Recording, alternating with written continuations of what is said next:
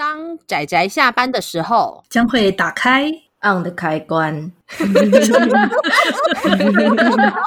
仔仔下班中 on。各位听友，大家好，欢迎收听仔仔下班中，我是主厨，我是大三梅。大家今天看漫画了吗？有有有哦，我知道大家也许会听到我们节目中一直讲，但是我们有一个有站。叫做夜猫子点心部。那我们在四月底的灰暗月的最后一集，在讲黑的那一集的时候，我们请了把主厨丢在一旁的二厨来跟我们录音。那我们今天邀请的就是把二厨丢在一旁的主厨。我们欢迎主厨。Hello，Hello。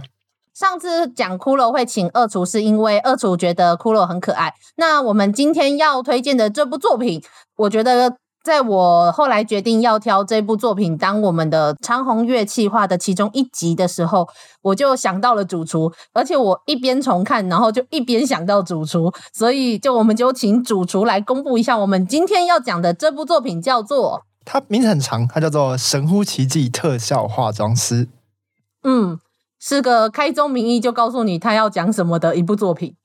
它应该在很久一阵子的漫画了吧？这名字长的跟。轻小说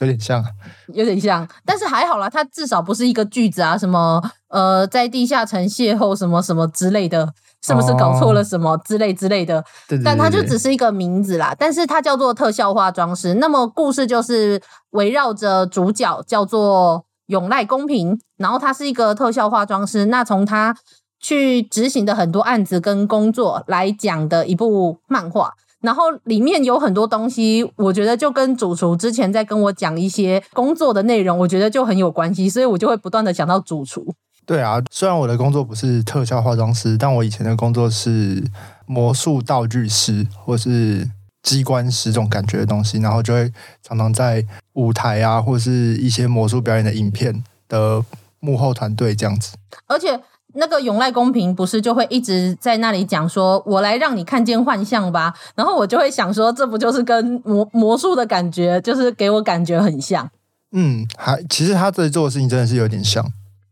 嗯，然后他有很多技巧也很像。你说哪一个技巧？就是它里面用的很多材料啊，或者是一些功法，或者是一些技术，其实都是我们以前有接触过的东西。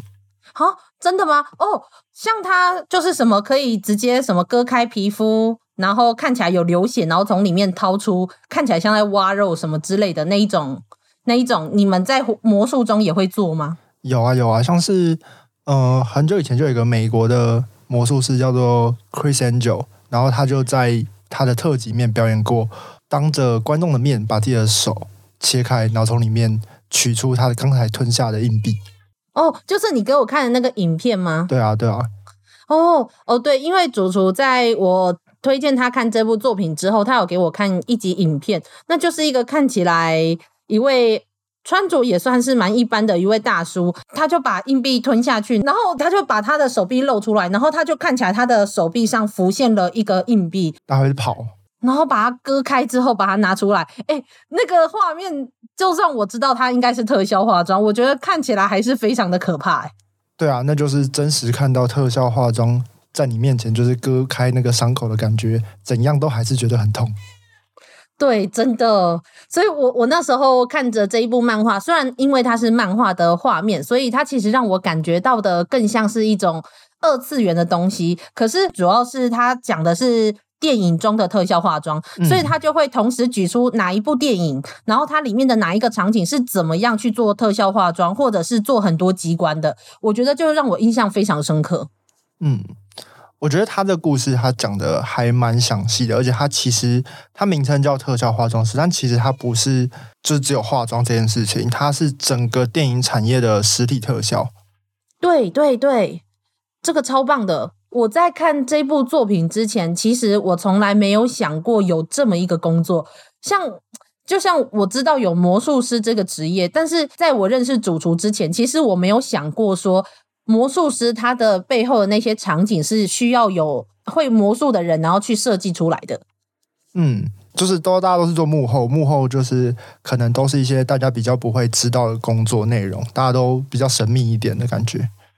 嗯，而且它里面除了说特效化妆以外，它还有包括里面有一个叫做暗太郎嘛，就是那个机有很多机器关节的大型人偶啊，对对对，那那个你们也会做吗？呃，那种比较少，就是我可能没有做到，我偶尔我有做过一两次，但是就比较少，这种东西比较少会接触到，因为我们比较不需要就是做一个机器人这样，但有时候比如说很危险的一些。东西，或是很不可思议的某些，比如说某些箱子，我们看到它切成两半，然后一只手伸出来。那在有一些方法里，的确就是做出一只机械手，然后从里面伸出来，然后把机械手做得很像很像。哦，所以像它上面说什么要铺上几层什么人工皮肤，然后要怎么样画出纹路，甚至可能老人的手或者是年轻的人的手这样子的差别，就是你就是也是主厨都会做的事情吗？没有没有，那个是。真的化妆或是涂层很像那件事情是另外一个专业了，但我会接触到，然后我也操作过，但实际上那件事情真的很难很难很难。大家想象把那个人的皮肤啊，要涂上一个一模一样的颜色，其实是非常非常困难的一件事，因为人的皮肤它不是一个颜色，我们可能会看那些蜡像，然后都有办法觉得那些蜡像很。不是很真实或很假，除了它一开始那个模子不像以外，还有很多可能性是因为它的颜色不像，它颜色细节度不够，让你觉得它不够真实。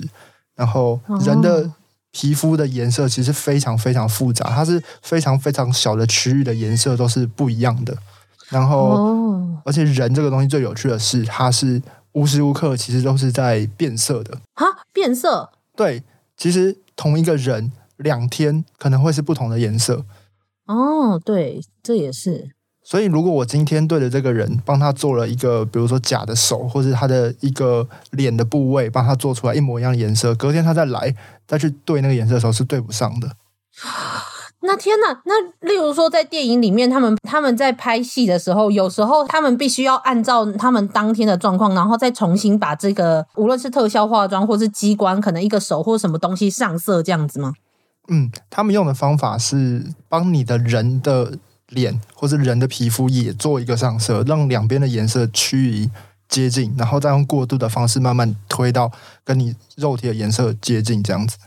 天哪！哎，可是漫画中那个永濑公平看起来画的超超容易，他就是甚至还有那个就把他那个神之涂抹刀拿出来挥来挥去，然后一下就好了。对啊，那超不可能，超不可能，真的是他每次在做的事情，好像五分钟都做完，但实际上那个作业都是十几个小时起跳。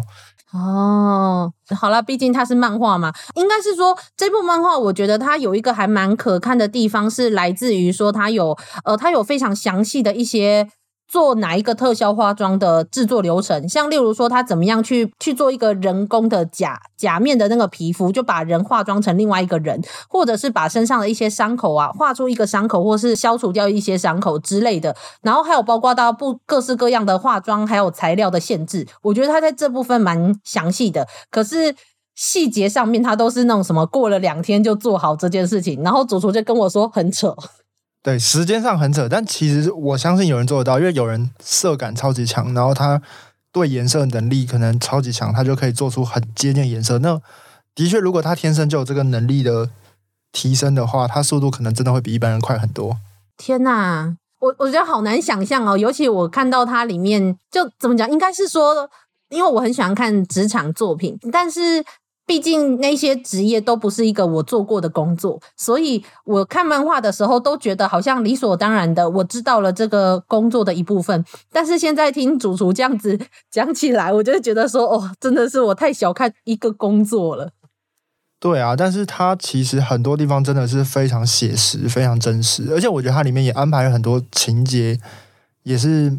呼应了这个实际上很真实的工作状况。哎，我我也蛮想问的，主厨，你有觉得在这里面有哪一些跟你的就是碰，无论是主角碰到的难题，或者是就是哪一些故事会让你就是觉得其实蛮就是蛮心有戚戚焉的，就是啊，就是或者是例如说碰到 OK 啊，或者是碰到有一些很奇怪的要求啊之类的。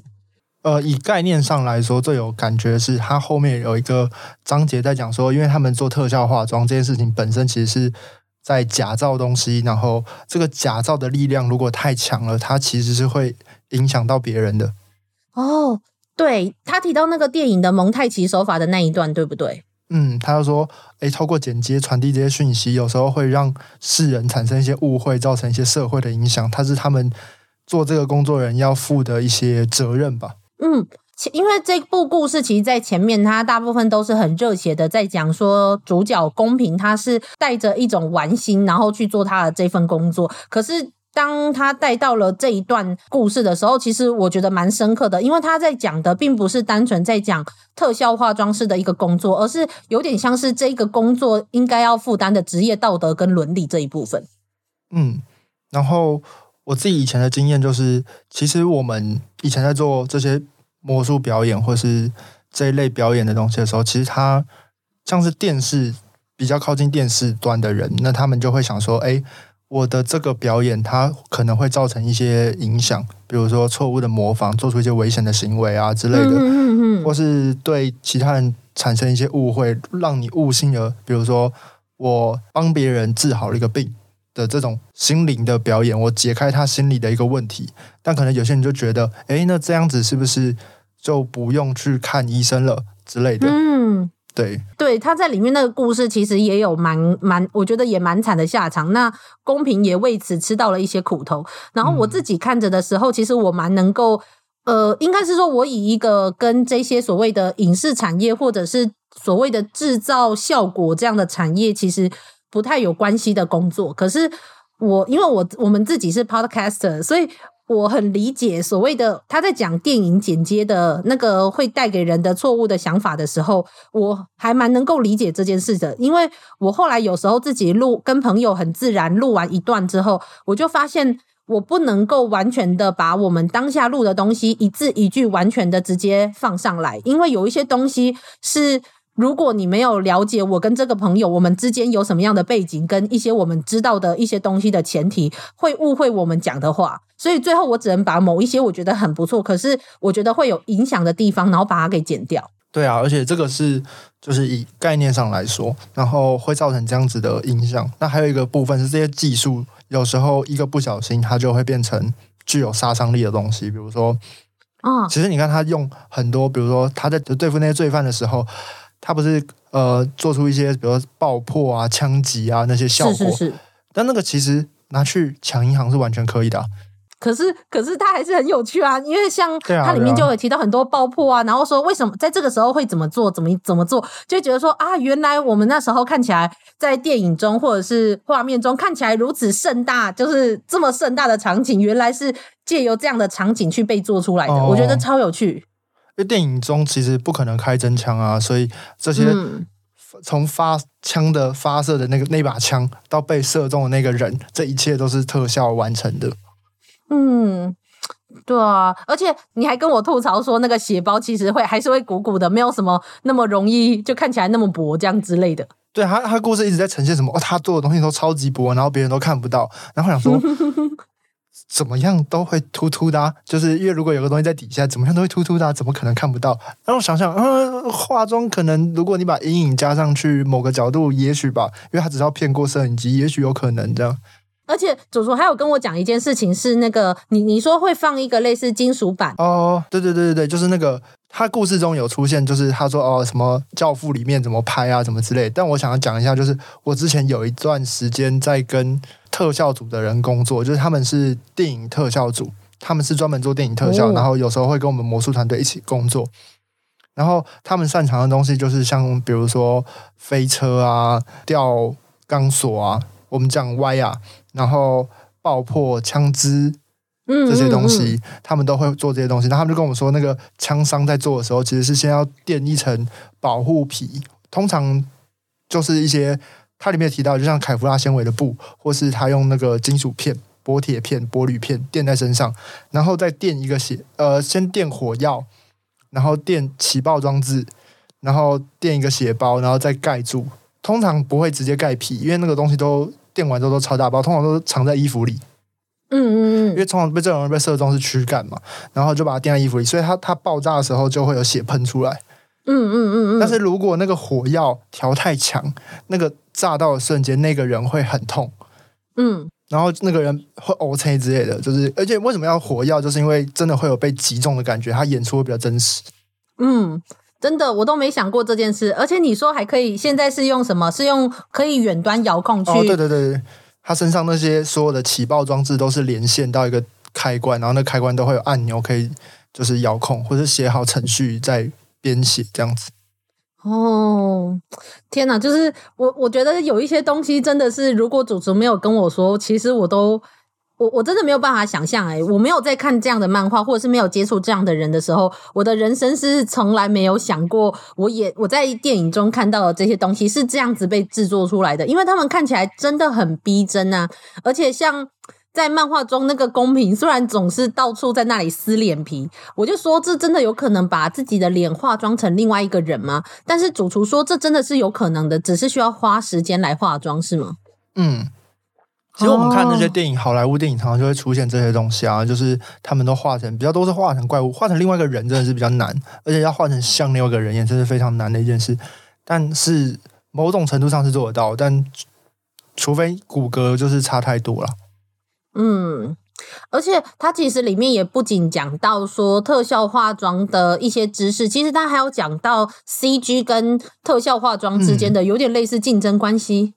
对对对对对，这点是在跟魔术也蛮像，因为魔术近年来也会被 CG 影响，然后大家就觉得我在影片中、电影中看到更奇幻的效果，为什么魔术好像还没有那些 CG 神奇？然后现阶段的魔术怎么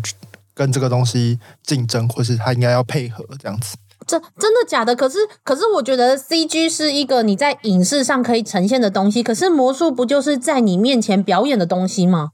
可是也是会有电视魔术啊，或者是网络看到的影片魔术这样子的东西啊。嗯，对耶，你讲的有道理呢。好，这样的话我们应该不能问说有什么有魔术跟 CG 一起结合，这样就算是爆人家的雷，对不对？诶，我们以如果爆雷有年限的话，就是你知道大家很熟悉的那个大卫考伯菲，对对对，他当年用的很多东西，其实也就是电视魔术的技巧。就是如果你现在回去看当年的影片，哦、其实以现在的水准来看，你大概会知道哪些东西可能在现在很明显是在绿幕前面拍到，或者用 CG 特效这种感觉。嗯，哦，而且对啊，讲到绿幕这件事，而且它就是我听说有一些电视效果是它其实是类似找找，就像里面有一个神无月，他是特技演员，他们是、哦、对他们是借由他们可以做到比较特别的动作，然后。就是除了是现场的拍摄以外，那绿幕就是那一种，呃，他可以当这个人做出这个动作，可是他可以借由 CG 或者是电脑的影像，然后去调整他的样子，就是他在电影里面的样子吗？可以啊，可以啊，这这不是现在就是好莱坞最强的东西，就是他们 CG 真的很强，所以他们可以让一个比如说很老的人看起来很年轻，这样子。是是，就直接用 CG 用电视，然后完全不用特效化妆这样，嗯嗯，就像那个啊那个。那个保罗沃克他拍那个《玩命关头》，才讲的《速度与激情》啊，《玩命关头》，《玩命关头》他不就是已经过世了，然后他请他的兄弟来演，然后演出之后再把那个脸修成他的脸，那完全是靠 CG 特效完成的。哦，原来如此，我一直以为就是把他化妆成那个样子，可是后来就变成用 CG 来，那应该是互相配合，那个不可能完全就是纯靠 CG 什么都没有就做到，因为实际上。CG 在做到这件事情的时候，要搭配很多辅助的东西，比如说他脸上要画很多定位，然后要做很多，比如说光影啊什么的配合，他才会去把它做到这件事情。嗯嗯嗯嗯，好哦。我觉得我们虽然是录一个节目，不过我觉得我听到比较多都是我个人非常非常惊讶的部分，而且呃，应该是说搭配主厨说的东西，我觉得再去看再去想这部作品里面的很多内容，我就会。就会可以感更感受到另外一种另外一种层面吧，我觉得这超有趣的，诶，大家应该要去看看这一部，我觉得这是应该算是比较少见的职业的类型的作品。嗯，虽然我们刚刚刚刚讲了很多都是主厨的 主厨的经验，它里面那个啊，那个神无月就是那个特技演员，我觉得也蛮有趣。他安排这个角色，我觉得想过很多或做过很多功课，他才会安排主角的好朋友，然后就是时常伴随在他身边这个角色是一个特技演员，因为。真实情况下，特技演员跟特效组的关系是真的很好。哦，真的吗？对对对，我认识的，就是他们有时候还会是同时，他也会做特效，然后他也是特技演员。哦，真的吗？对，因为实际上，实际上特效不太可能像主角一样一个人做完全部的事情。比如说，他做机械，然后那个机械可能真的就是一个专门负责机械人做的，然后化妆可能专门负责化妆人做的，然后比如说绘制背景啊这些东西，可能专门又是一个人做的。特效有时候我认识的一个特技师，他是专门做。飞车特技，然后他也会就是焊接那些车子，改装那些车子做成适合特效用的，适合翻、适合摔那个车子的重量，把它做成不平衡，然后或是一些拍摄用的铁架什么的，他都会焊接这样子。在漫画里面看起来是两种人啊，而且可是你这样讲好像很有道理呢，就是他毕竟是要最了解这些车子的人。嗯嗯。而且他自己爱车嘛，爱车就可能他自己会改装，所以他改装车子的技巧跟把车子改成特技车的技巧是同样的。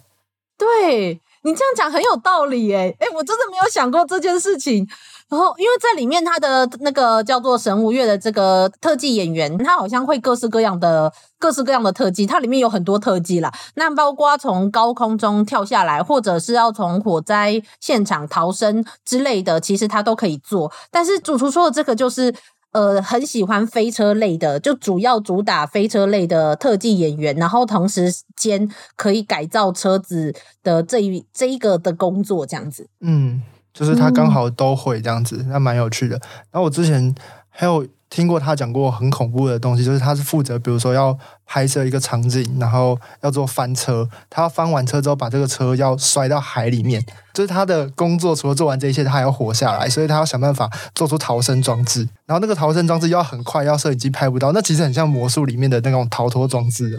对、啊，我可以偷问，那那是那是哪一部影片吗？我可以去偷看吗？啊，都是那个好像是痞子英雄吧？好，是吗？好，我我没有看过，我要我要找我要找来看看。我我其实没有看到那个片段，因为我没有看它，它应该是电影版还是之类的，有拍出类似的片段，也有可能最后没用，我不知道。哦，听起来好有趣哦，因为因为有时候我就会觉得说我的人生就是很狭隘啊，认识的人很少，然后听到很有趣的人，就是很很想去问问看他的工作在做什么的。像那时候我去主厨他们家，我就被他的那些什么玩偶啊，还有包括他旁边那个模型的书，我说哦，原来有这种样子的模型，然后那个模型的。的原料其实有很多是很不一样的哦，原来就是完全是一个另外一个世界的这种程度。哦，对啊，因为那个像我平常玩这些，我以前在那边培养出这些涂涂东西的兴趣之后，我现在也很喜欢，就是喷喷漆，然后玩具的时候我也自己调色啊，喷漆啊，然后有时候会捏一些粘土，其实就是跟他特效化妆里面有些他在用的那些技巧很像。而且那个时候，它里面不是就有人吐槽公平说，你是不是小时候就是会喜欢画画，跟或是做玩具、做模型，然后到都忘记忘记时间的那一种？哦，他是说他小时候太喜欢玩粘土，玩的太开心，然后就忘记长大，就一直维持着那个小时候的样子了。我就觉得哇，我也是诶。可是我觉得还是很棒啊，就是有点点像是说喜欢这个东西，可是它一样可以帮助你，帮助你继续维生，然后你可以继续做着你喜欢的事情，我觉得很棒。做魔术特效这件事情，其实我从来没有，应该是说我我没有想过要去做出一个让人惊奇的东西，可以成为一份工作。就我从小到大的环境从来没有告诉我这件事情，所以我就没有做过这样的事情。这个主角真的就很给我这样的感觉，他就是不断的享受着创造出其他的观众会觉得很惊奇、很奇怪的东西。也不算奇怪，就是真的很惊讶的那种东西的时候，就可以感受到他那种玩心。那但是我觉得这些东西其实都蛮回归到我们这部作品的内容，因为它里面有很多的故事，其实都跟主厨提到的，呃，无论是事件或者是提到内容，其实很有关系。那这部作品有一个原作，金城阳三郎跟漫画家手口黑子这两个人合作创作出来的作品。那金城阳三郎的话，其实他是。有一些人也许会知道的是，他是金田一少年事件簿的早期比较初期的原作，那后来就变成了天数真丸。但是金城阳三郎还是有继续在创作其他作品的原作，那这部作品就是其中一个。他就是因为他很喜欢研究一些电影特效，所以于是他想要把这个就是写成漫画的脚本，那最后就合作创作了这部作品。那这一套总共有九本，其实也不长，然后由长鸿出版。虽然是比较早的漫画了，可是我觉得这部作品其实蛮好看的。虽然说有主就主厨当然想吐槽说什么哪有像永濑公平那么强，就是一个人可以 handle 所有的东西。漫画嘛，漫画嘛。对对对，但是因为主厨也说，它里面其实提到的很多东西其实是蛮实际的，尤其像我，我觉得我是一个门外汉，然后在看漫画的时候，我都可以看得懂他在讲什么。我觉得他还蛮深入浅出的，而且它里面就有提到说，他们有去好莱坞访问，就访问到那个，那真的很厉害耶！我后来才去查，这个人叫做 Rick Baker。是一个非常有名的好莱坞的特效化妆师，他得到了七次的奥斯卡奖的最佳化妆奖，超强哎、七次，一个演员都不见得可以拿七次奥斯卡奖。可是你要想，就是这个这种通常就是幕后团队不会有太多人想去当，所以在这边做到登峰造极，有点像是比较少的竞争者。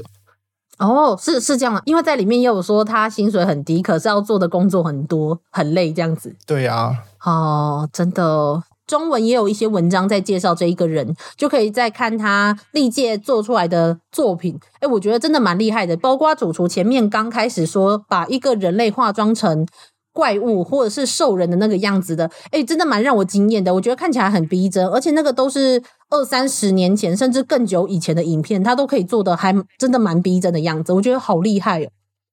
好，你知道他们帮。就是魔术师做东西过，嗯，他也有帮魔术师做过特效什么之类的，就想知道有没有，因为有有可能也不会说，哦、也不会讲，所以就想知道有没有发生过这种事情而已。感觉会，因为魔术师常常会用到这种东西，然后如果在美国，他们可能就有可能请到他来做这些东西。哦，好，我也好好奇哦。哦，它里面在漫画的后记还会画到说，这个漫画家跟原作还有编辑，他会去烦他们的。烦他们，就是烦一些日本的特效化妆师，然后再问他们很多很多的问题。然后我就觉得很好笑的是说，因为在里面的主角他不是有一把神之涂抹刀，是他的师傅传给他的，嗯、所以在里面那个公平就会不断的说：“我向这把神之涂抹刀发誓。”我就觉得他很像在吐槽金田一，对、啊，很有金田一的味道，真的。但是刚开始我看到这一个梗的时候，我一直以为说。特效化妆师最重要的是涂抹刀这个东西，结果没想到在他的后记里面竟然提到说，其实每一个特效化妆师觉得重要的东西都不一样。就有的有的特效化妆师跟他们说，嗯，眼睛吧，因为要很会观察。然后另外一个人就说，嗯，笔吧，要很会画，就是要把你的想法画下来什么之类的。然后结果只有一个人就说，嗯，那涂抹刀吧。然后他们想说，好，那就用涂抹刀吧。就他们要有一个意向，然后最后最后只能选择涂抹刀这件事，我就觉得很好笑。想办法挑一个东西来用的感觉。对，而且就后记里面有画到说他不知道调什么料，他们就说这个时候调这个料涂抹刀很重要吧。然后结果没想到那个特效化妆师就跟他说，嗯，竹筷比较好吧。竹筷比较好用，在这个时候竹筷比较好用，没有不是用涂抹刀。对，这个时候就呃，那个金城阳三郎和漫画家和编辑就这样子看着那个特效化妆师，然后特效化妆师大概是感受到了那个压力，然后就说呃，但是我们也会用涂抹刀啦，然后我就觉得 超好笑的。我有看到那段，我也觉得很好笑。他说：“嗯，一定要用这一把吗？”我从刚开始看的时候想说，为什么一定要用这一把？我而且就是因为我我说了，尤其我是一个门外汉，我在看。这一部作品的时候，我一直就是因为他都一直把它挂在他的脖子前面，我就想说，我认识主厨的时候，他好像脖子前面没有特别挂什么必须要 一直带着来使用的什么器具。就那像你们会有这样的东西吗？我觉得通常都是越买越多，然后身上里里口就是会有一个工具箱，里面会有里里口口一大堆东西，但不太会有特别某一个就啊，就是他，就是我的我的那个爱将，我的左右手，不太会有不太会有这种东西，因为不像是厨师可以永远拿着那个他最爱的菜刀，对，而且说说不定厨师也不一定就是这么爱他自己的菜刀啊。对，我只是看到那把涂抹刀的时候，我一直在吐槽这件事，就是而且他会不断不断的一直握着它，说我要向这把神之涂抹刀发誓，而且里面还有夜魔之涂抹刀，我就 笑到一个翻掉。我觉得这是什么超中二的发展？虽然故事 本身的题材很哈扣，但是 这个就是很中二。但其实故事蛮吸引人的啦，就是它的情节其实每一段都非常的紧张。嗯嗯，它这是每一个案件都非常的水深火热啊。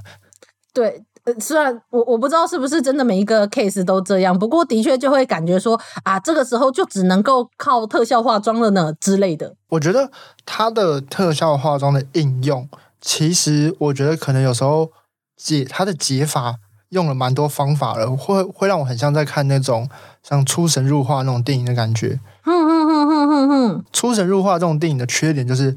他们都过于的夸张化，因为他们是用魔术，所以他们可以无止境的夸张化某一个方法。但是他在用特效化妆的时候，我觉得他每个方法他在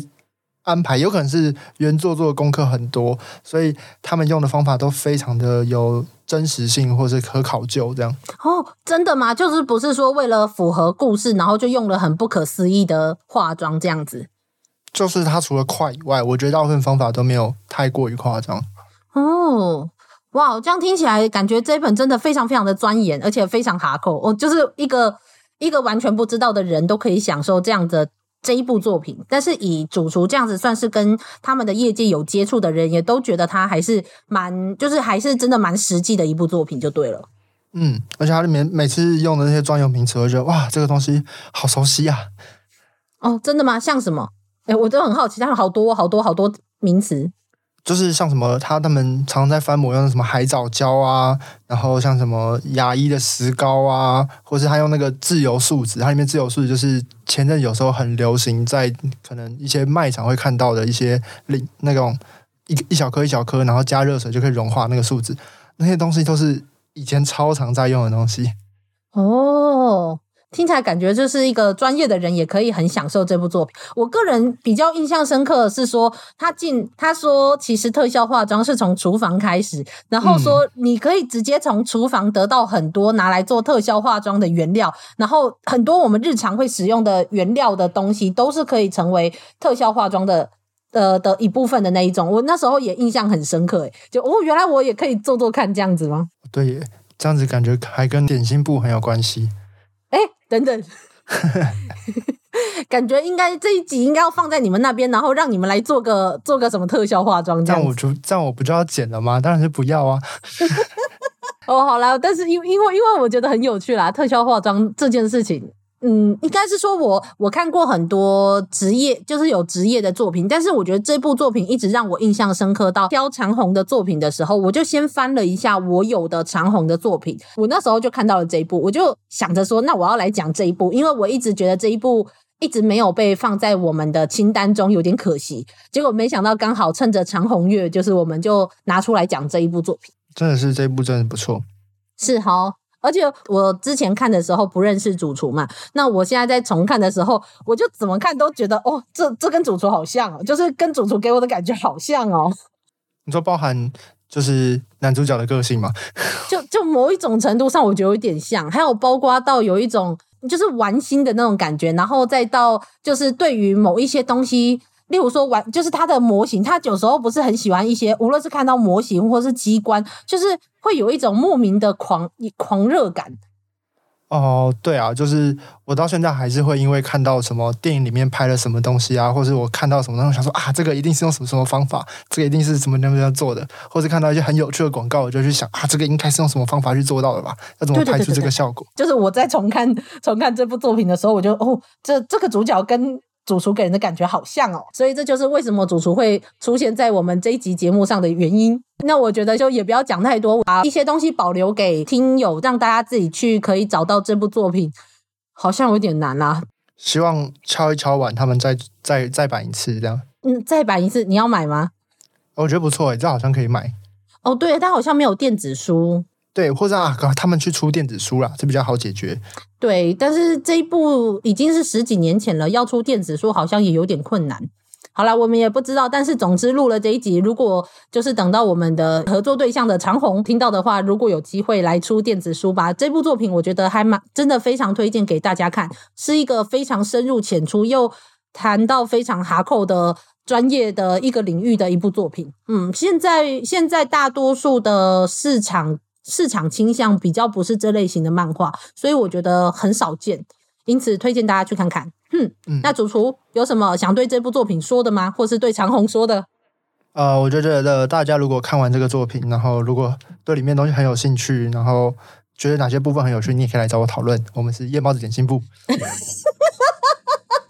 哇哦！趁机打自己的频道，好啦，我们好像开头没有让主厨介绍自己的频道，诶，好啦，没关系啦，反正主厨在这里打他们频道了。之前二厨也有就是介绍他们频道了，所以我想应该没有问题的。好，那就再去听二厨那一集，如果你不知道的话。